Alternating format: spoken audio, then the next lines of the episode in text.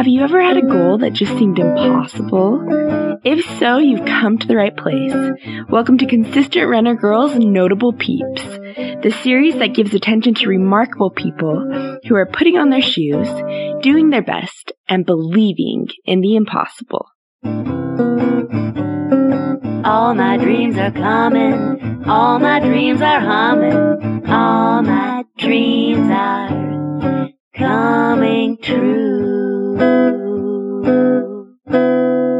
listening to the Notable Peeps podcast. Hello, my name's Steph, and guys, this is episode number 20, which is so exciting considering at the beginning of the year, I was still paralyzed by fear to start this podcast. And so as I look back, I just am so grateful that I just reached out to these people that I love their blogs or their Instagram or the cool people in my life to interview them. And I want to give you guys the opportunity, those people in your life that inspire you, head on over to notablepeeps.com and it's just like three simple things that you have to fill out to nominate them to be a guest on the Notable Peeps podcast. So I just wanted to give you guys the opportunity to share the people that, that you love and admire as well.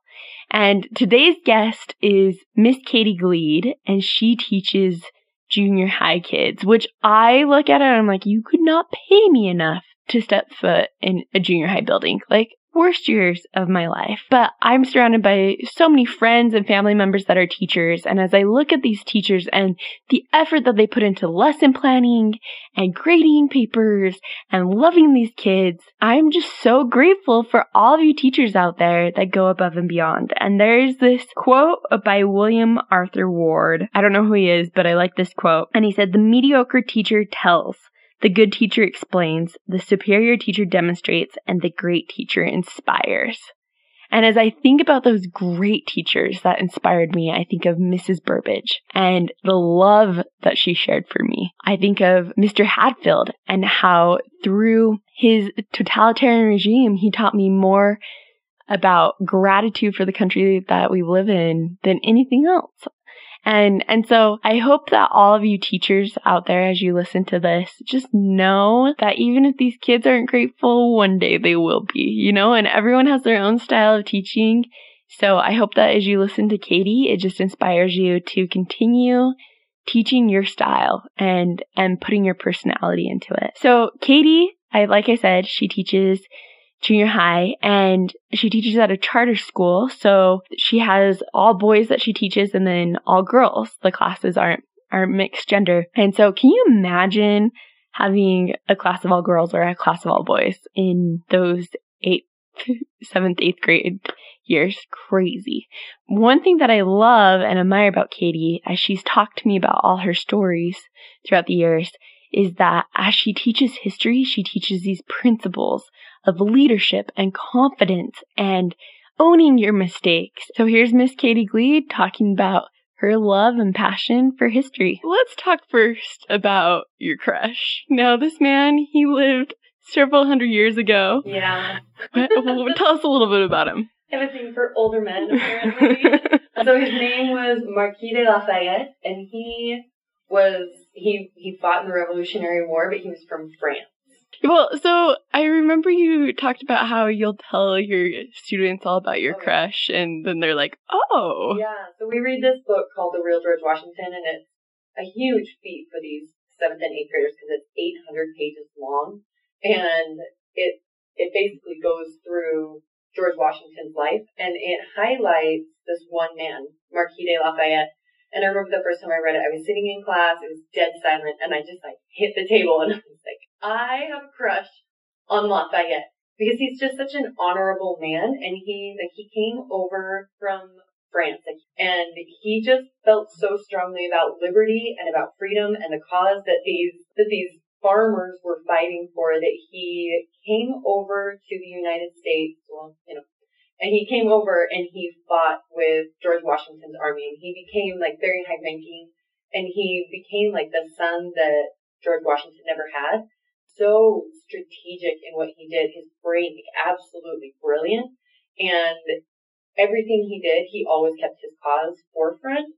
And he was always, always working to, to free his men basically. So he's not even fighting for his own freedom because he went back to France he just came over to fight with the Americans and he loved America so much. And he was saying like, I want to be, I want to be buried on American soil. And there was no way like he's dying, you know, they can't get him, you know, when he died, they couldn't get him over here. And so they shipped over a bunch of dirt, like a bunch of soil from the United States.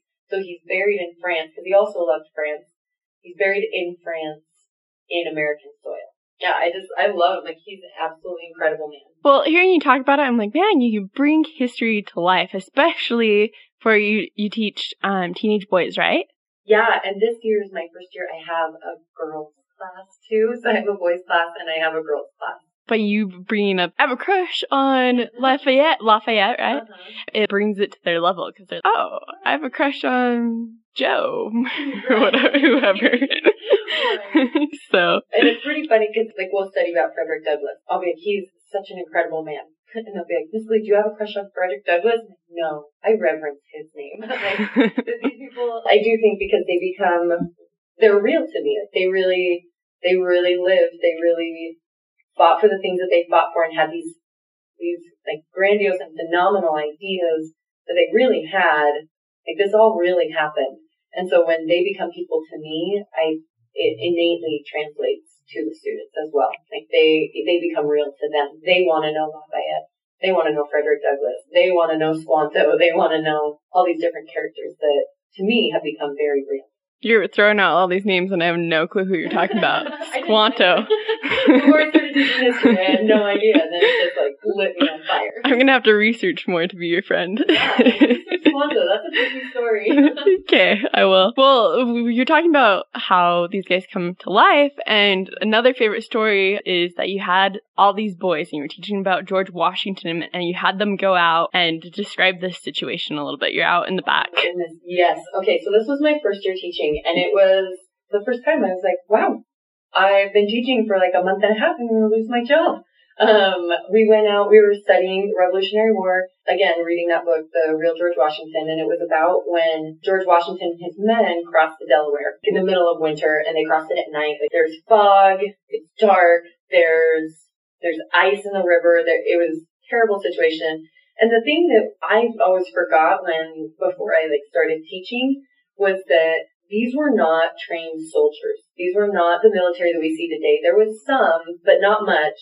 And for the most part, they were, they were farmers and shop owners and tailors and different, different occupations. They weren't career soldiers. And so when they would have something like this happen, this isn't a trained troop that knows how to get in line and knows where to go and knows what needs to happen. These are men who then turn to George Washington and say like, what do we do? Like, how do we, how do we cross the Delaware? You know, what we ended up doing in class, I decided to do, it's called a experiential education or a simulation activity where you actually create a physical experience with whatever the curriculum is that you're teaching. They have to get from the school across the field to the fence in a certain amount of time. And the first year that I did it, it was absolutely a wreck. George Washington freaked out. Everybody bailed out of the ship, like not even halfway across the field. And the field isn't big. It's not, it's, it's smaller than a football field.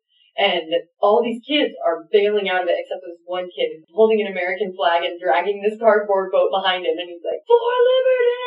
and like running across this like 12 year old boy. It was the most heroic thing and so courageous.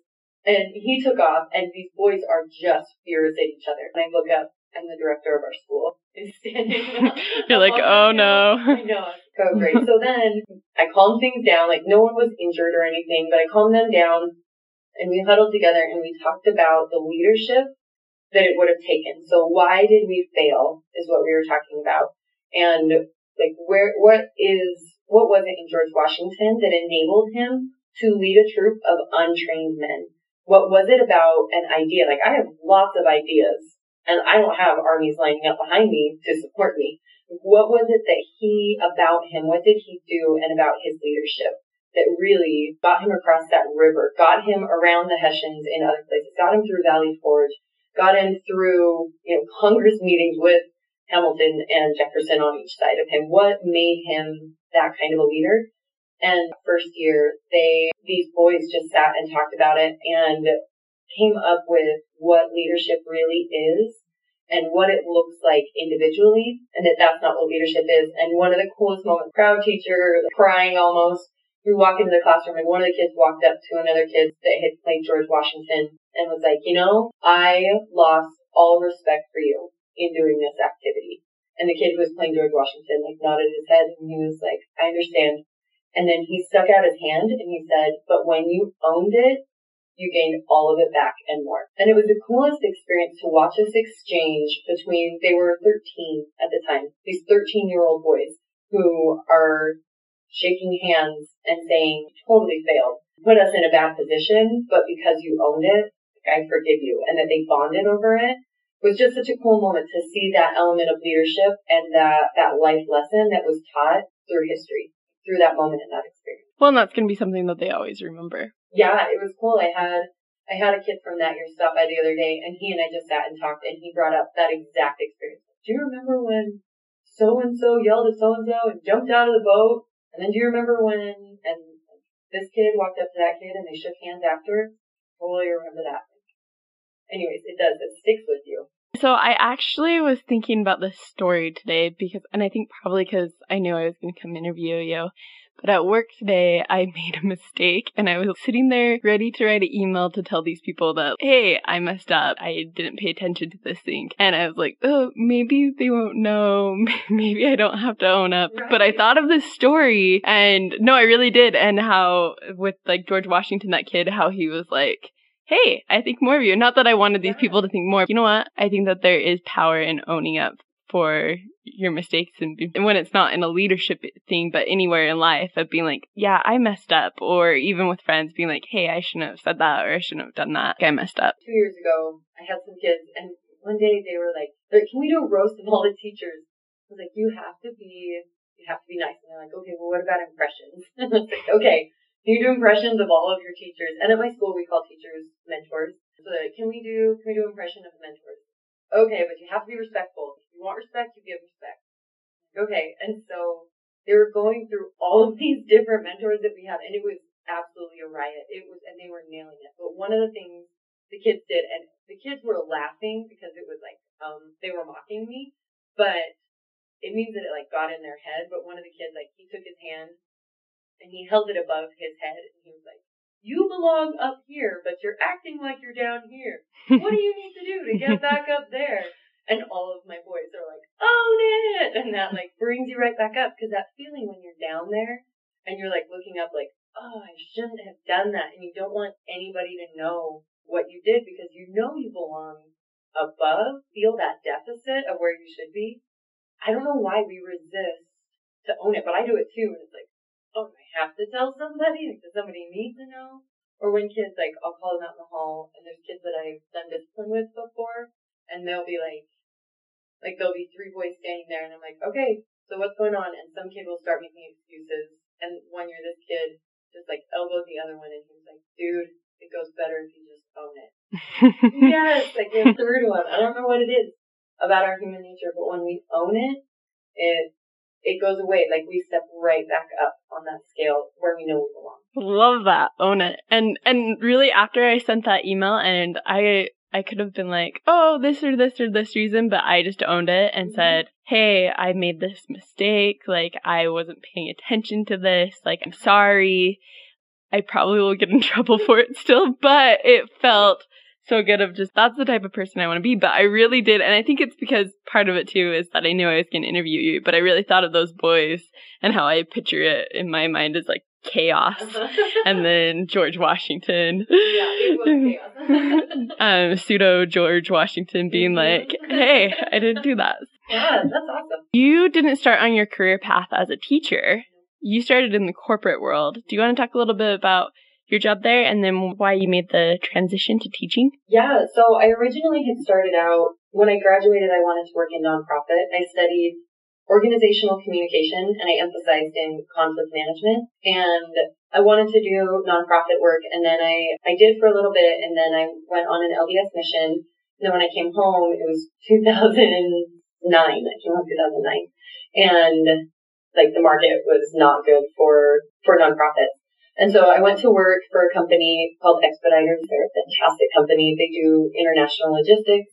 And I did that in Seattle for a couple years and then I moved down here and did it for a year. Like it's a wonderful company and I enjoyed my team and to an extent, like I enjoyed what I was doing, but there was something missing and I could feel that. And so I just started looking at what made me successful in that career and with people and what was it that I really enjoyed? And through a few conversations with people that I'm really close to with questions like, what would you do if you knew you couldn't fail? And what are you passionate about? If you could go back and rewrite your story, or even if starting here you could rewrite it and wake up tomorrow with a new chapter, like what would that chapter be? And I wanted to go into school psychology. I love small group dynamics. When somebody has a conflict, I'm like, oh yeah, like let's get this. Is that why you get excited when I give you a Marco Polo about conflict in my life? Yes, and I'm like, ooh, this great. I'm so excited. Because conflict is like it really is just a marker for growth. It just means like, hey, there's there's just something tweaked here, and once you untweak it, there's a new element of growth and discovery and adventure or healing, whatever it might be. And so I knew I liked conflict management, but I really wanted to make a difference. And so I was like, okay, well, I want to be like a, what I really wanted to do originally was family counseling. And then I heard I was doing informational interviews with a bunch of family counselors trying to figure out if that really was the path I wanted to take, what would be the best route if I did decide to take that route. And it was about my 10th interview with someone that she said, what I really wish I'd done was go into school psychology. What is this? And she was like, well, basically you're a psychologist. Like you get to do therapy with, with students and you do testing for disabilities and you get summers Woo! Yeah. That sounds amazing. And so the school, so I started looking into that career, did some more informational interviews, decided it was what I wanted to do. But I decided that I wanted to get a few years, like a street cred, is what I always call it, by going into the classroom. Because I didn't want to be a school psychologist saying like, this student needs this accommodation. I thought that it would be beneficial for me to, if I'm saying that to somebody, that I've actually been in a classroom. I know the impact that that would have on the rest of the students. And so I found out that in the state of Utah, you can teach for three years without a license. You teach under the license of someone else while you're pursuing your own license. So I taught for six months and then I moved up and I loved it. Absolutely way more than I had ever anticipated. So I, I found the school that I'm still at and I taught there for six months and then I moved up to the office and I did discipline and I worked under the, the license of the counselor there. She's absolutely phenomenal and I worked under her license and I counseled with her a lot with what was going on. She walked me through things. And then I ended up going back to the classroom for just some things that had happened. And then the next year I went full time up to the office and it was rough. Like it was not it didn't feed my soul the way that I needed it to. And there was, there's a teacher that is next door to me. He's, he's one of my like life mentors. His name's Steve. And one day he came up to me after I'd been in, up in the office for, I think I've been up there like seven months. He was like, I figured out what's wrong with you. And I was like, I didn't know anything was wrong with me. and he said, you've gone stale. You've absolutely gone stale. And so I you're like, thanks, Steve. I know, rude. and so, anyway, and I was like, can you explain, please? He was like, I don't know, do you feel stale? And I was like, no, I don't feel stale. Like, what does that mean?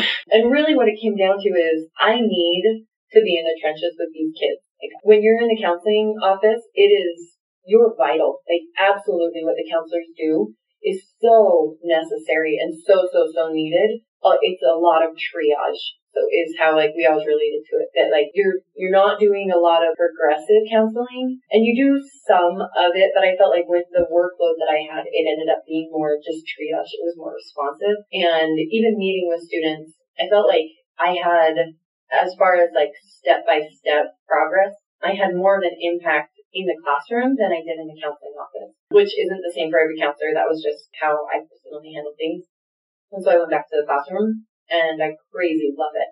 I absolutely love it. And I felt what Steve was talking about when I went back, like this new life. So there's a book from Oliver DeMille, and he talks about like when we stare Abraham Lincoln in the face and we have to answer questions that he's already answered. Like when, when we think about civil rights, when we think about when I have to stare Harriet Tubman in the face, or when, like as an example, Abraham Lincoln, when he was faced with a hard decision and he says, would Jane Eyre have done this, this, and this? He really used Jane Eyre. Yeah. Really? Yeah. We used to have these scholars, these people who, who studied these classics and knew what decisions were based on because they understood the principles that people had made their decisions on. And so then it becomes applicable in our own lives. And so it makes decision making easier because I really respect Jane Eyre. I really respect Frederick Douglass. And I know when he talks about an irresponsible power, when I start looking at a situation and I go, oh, that's an irresponsible power, just like what Frederick Douglass was referring to. I don't know. To me, that's irreplaceable. And to be able to be part of that in a 12, 13, 14 year old's life is incredible. To one, offer those tools like for their taking, as well as to watch them learn with them. And I say learn because it's real clumsy at first. watch them work through those different things and rub shoulders with greatness through what we read. So I've been racking my brain, and this might be a stupid question, but who is Frederick Douglass? I hope I'm not the only one no. Um, and in my class we call him Freddie D. Oh. But so Frederick Douglass was a slave. He wrote his own narrative. So the book that we read is called The Narrative of Frederick Douglass. And I don't, it's one of those books I don't think anyone could ever read it enough times. Just to say, like, I was a terrible student growing up. I don't think I finished a complete book other than Harry Potter from after sixth grade. I was an absolutely, absolutely terrible student. And so I didn't know who Frederick Douglass was either until I was like, oh, I'm teaching history. And now I love him. He's one of my heroes. But so he was a slave through different circumstances. He basically obtained his own freedom by being able to write. So he learned how to write. So he was sold to this lady who had never had a slave before. And so she didn't know that you don't treat slaves well, that you don't smile at them, you don't talk to them, you don't teach them to read. Which, like, good for her. Like, mm-hmm. She didn't know that. That's so, that's absolutely incredible. Because then she didn't have this idea that a lot of people had back then that they, they treated slaves like animals as opposed to human beings, which that's why they were slaves, because they thought they were less anyways, she started to teach him how to read really little. And then her husband like, goes off about how if you teach him how to read, he'll be unfit to be a slave. And if you do all of these things, so basically he's, he's reaffirming Frederick Douglass's humanity, like in his way of saying absolutely cannot learn how to read. He knew one, like this would make me unfit to be a slave. Like what, there must be something more to me. And this man knows it. And then second, there must be something to this reading. And so he would go and like, he would challenge little boys on the street, be like, I bet you can't spell cat. And the boys would be like, what? I can spell cat. And then they would write out cat. And now Frederick Douglass knows how to spell. But so it's this whole thing, and then eventually through writing, he worked his way out of slavery. That's really cool. So as you're talking, I'm just thinking about, you know, history. I mean, I love biographies. I love people's mm-hmm. stories. And, but sometimes like history when people live so long ago, it was, it's hard to like imagine when they had carriages and they didn't have running water or outhouses or whatever. I just thought of this question because you know how it's always like, if you could have lunch with one person in history, do you get this all the time since you're a history teacher? No. Is that like guys pick up line for you? but who would it be? Would it, I mean, besides your boyfriend, let's. Yeah, of course, Lafayette. Yeah, Lafayette. And besides Jesus. Um, I don't know. I mean, first, like off the top of my head is George Washington, but that's because like I studied him, mm-hmm. and I think he's one of like the top best three people that have ever lived. I know this is totally an offshoot, but I really like Audrey Hepburn. And so I think I would meet Audrey Hepburn. I know that's total wild card since like what I've been talking about, but I just think she was an incredible woman. And I read like little things from her, like just little quotes, you know, that I see, and I think she was far beyond her time. Like we live in a time of self-help and women's liberation, and well, I mean, we've been sort of liberated, but like as far as that we are equal and that you are not less, and all those things. When she didn't live in a time where that was that was the norm, and she was this beautiful woman who put who didn't put as much stock in appearance. Hey, I like that. I wasn't expecting her. No. talked about your students sort of mimicking you, but what's one thing that you hope that they take from this year of school? So every year I hope they take the same thing. I know it's kind of controversial for teachers to say this, but I hope they take that I love them and that I tell them all the time, like nothing would change your worth to me. Um, there's nothing you could do or say that would ever change my worth. And every single year when I say that, like at the beginning of the year, kids are always like, yeah, what if I did this? What if I did this? What if I did this? And it always boils down to like, yeah, what if I murdered somebody? And I was like, I would absolutely report you, but I would visit you in prison. I still think you are a human being worthy of love. Like I still think that there's, there's greatness to you and in you and that you can still be a contributing member of society and you still have great things to offer and nothing can take that away. Like nothing can change that.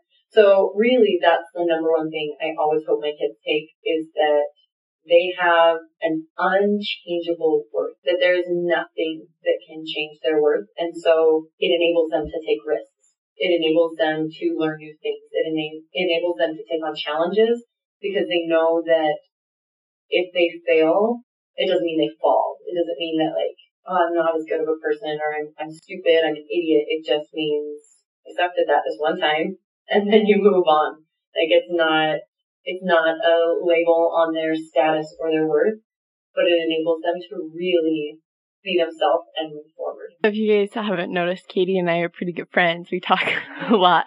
But as you talk about um, school, and I love all my friends that are teachers, I just think there's so many good teachers out there. But I've really loved as you've talked about your classroom and you talk about these people in history, but then you tie it in with confidence. And I think that that's so cool that not only are you teaching history, but you're teaching self-worth and you're, you're teaching love, you know? And, and so that's one of the, the coolest things to, to take away because eh, what's that quote? Like people don't care how much you know until they know how much you care.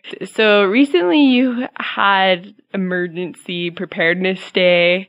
And so I want you to talk about that and then also graduation last summer. So tell us a little bit about these. Been doing a bunch of emergency training stuff and a few kids came up to me and they were like, we were talking about like what we would do in this emergency scenario. And a couple of the kids were like, yeah, we were talking about it. And we all said like, we wish we were with Miss Gleed. And I was like, why would you wish you were with me? And one of the kids was like, because she's violent. And I was like, I'm not violent. And they're like, no, because you're protective. We know that nothing would ever happen to us if you were there. Because I do, I care about these kids so much. And then also, like, as far as like, it does soak into them. Like, you know, like they mocked me and stuff, but it soaks in. And there was a kid that I had four years ago and he graduated early. So excited for him. And he made me cry. So he was our, he was the valedictorian or I can't remember if he was valedictorian or he was second, but the valedictorian couldn't be there. But he got up and gave a speech and I hadn't talked to this student very often in the last like three years. But he got up at graduation and he was like saying thanks to people and I'm just sitting there like ah, I can't believe how how blessing to know this student. He's absolutely incredible. And I'm thinking about all the influence he's had in my life. And then he says, and I especially want to thank Miss Gleed, who taught me that we all have something to give. And he talked about seeing that in everyone. And what an enabling thing for that student to learn way back when he was 14 that, that he can give, that not only does he have something to give, but everyone has something to give.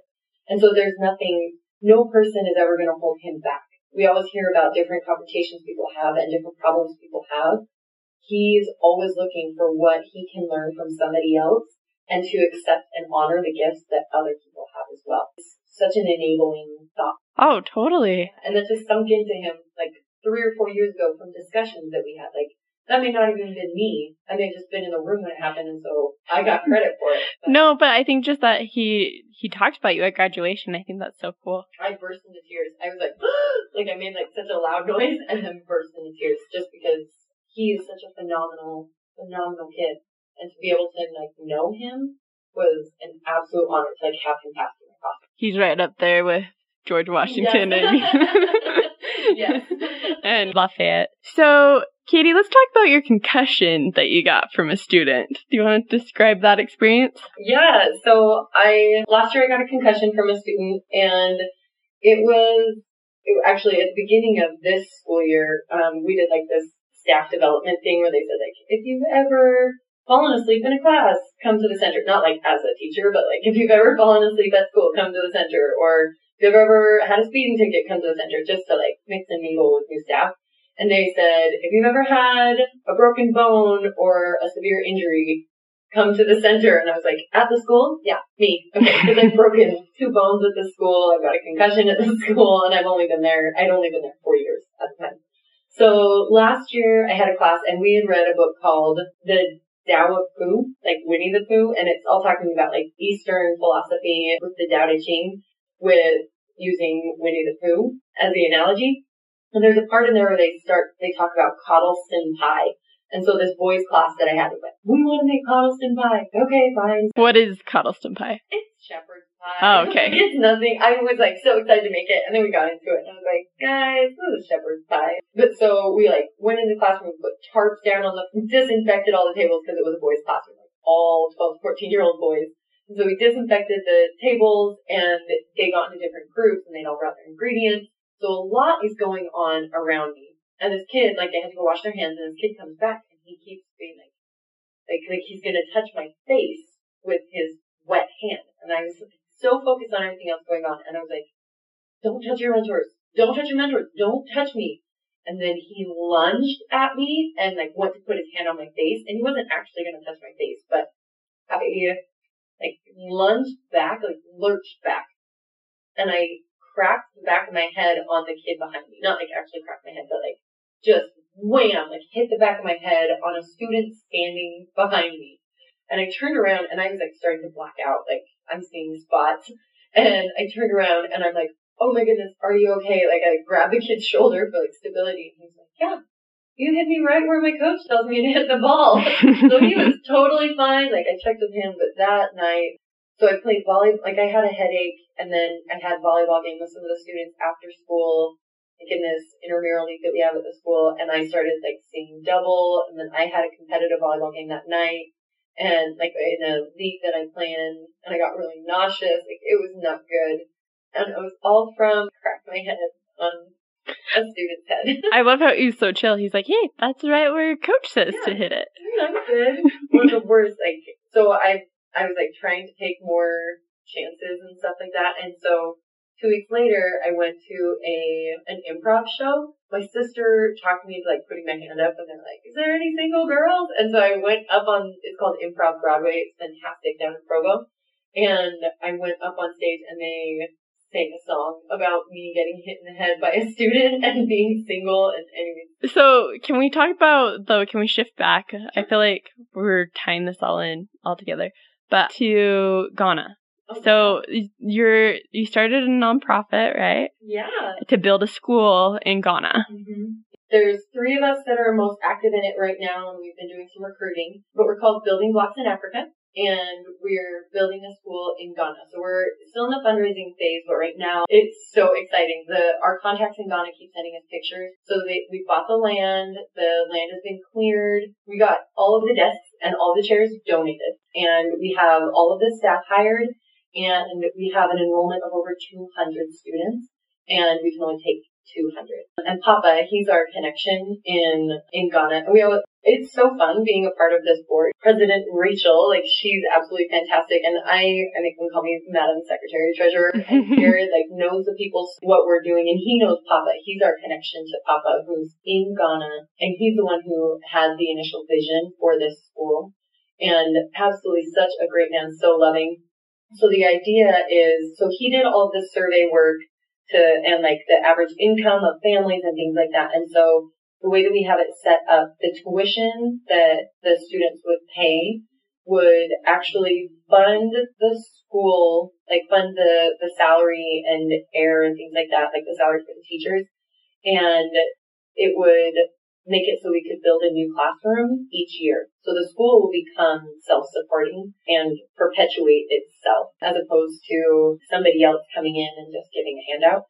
And so we're hoping to go over in October. That's the, the big hope to bring, to bring the finances over to be able to purchase some more of the materials and really get things moving and make sure that the progress is going as it should be. So I believe Rachel and I are, Rachel's going over in October and I'm hoping to go with her.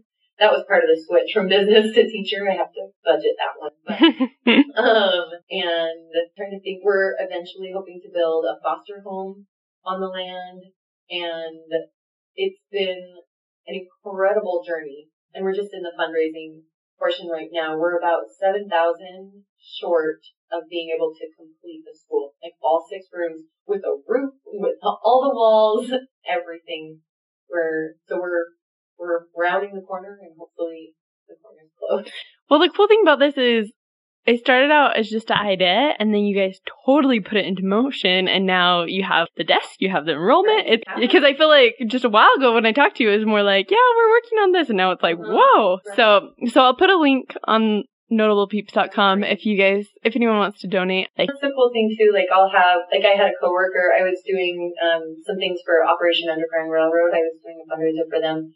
And I had a coworker who was like, I just had medical bills, but I had a dollar. And it was like, that's fantastic. Like a dollar helps. mhm. And so, and that's where we're at, where we don't, we don't have, you know, tens of thousands of dollars that we need. Every little bit helps. And so, yeah, people want to be a part of it. And so there's lots of ways, like we're doing a few different fundraisers and just going from there. So yeah, if anybody is interested in anything at all, donate on the website. yeah. I donated so it's legit.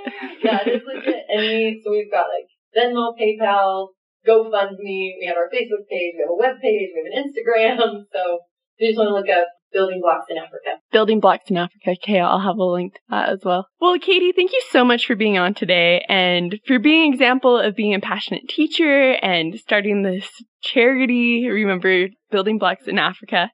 And, and just for being a good friend to me. You really are a notable peep. So glad that we could have this interview. Thanks so much for having me. I love notable peeps and you really make people feel good about themselves. Thanks. Well, guys, remember to put on your shoes, do your best, and believe in the impossible. Thanks for listening. All my dreams are coming. All my dreams are humming. All my dreams are coming true. Thank you so much for pushing play and listening to this episode. For more information about today's guests, head on over to notablepeeps.com. And while you're there, make sure to submit your nomination for who would be a great guest on the Notable Peeps podcast. Um, wait, so speaking of being single, I didn't give you a shout out. Katie is single, gentlemen.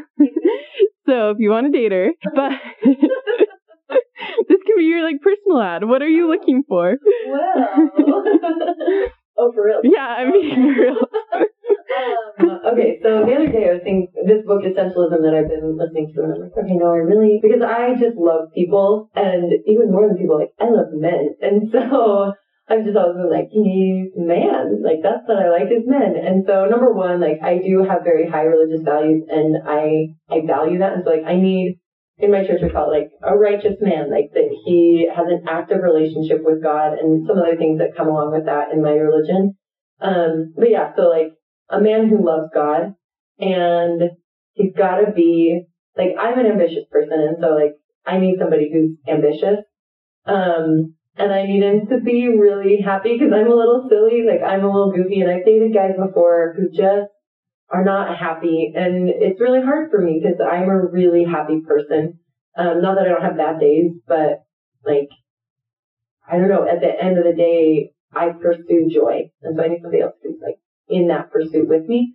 Um, and I, here's the thing, like, attractiveness is important to me, but I also think attractiveness is a, is a choice for the most part. Like, I'm 5'8", and so like, yeah, I don't date many guys that are 5'6", but I have gone out with guys who are shorter than me, and it, that has never been like the one deal breaker. And so for me, like, attractiveness is important, but I, like you've seen a lot of the guys that I've dated, Steph, and there's not there's not even like a trend to what they look like. And so True story. attractiveness is important, but attractiveness doesn't necessarily mean like he's over six feet tall and he could bench press me and he could do that with Mm-hmm. not that I weigh that much, but like you know, as far as like being able to bench press me. But that I don't know, there's not like a specific physicality that I'm looking for other than I like feeling protected and taken care of, especially because like I'm terrified of animals, and so if I go on a hike and I say like, "Oh my gosh, is there an animal there?" and he's like, "I'm pretty sure I can outrun you," and I makes me want to like, I don't know, like, okay, no, we're turning back because I want to feel taken care of, and that's attractive. Yeah. Like a man that will take care of you. Um, I actually was just thinking, I'm like, this would be so great because I I used to always set people up. I don't as much anymore, but that would be so great if you met someone who listened to this podcast. yeah. So that's why I'm putting it out there. I'll put a link to Katie's Facebook, your information. But but yeah, it's like that would be really sweet. So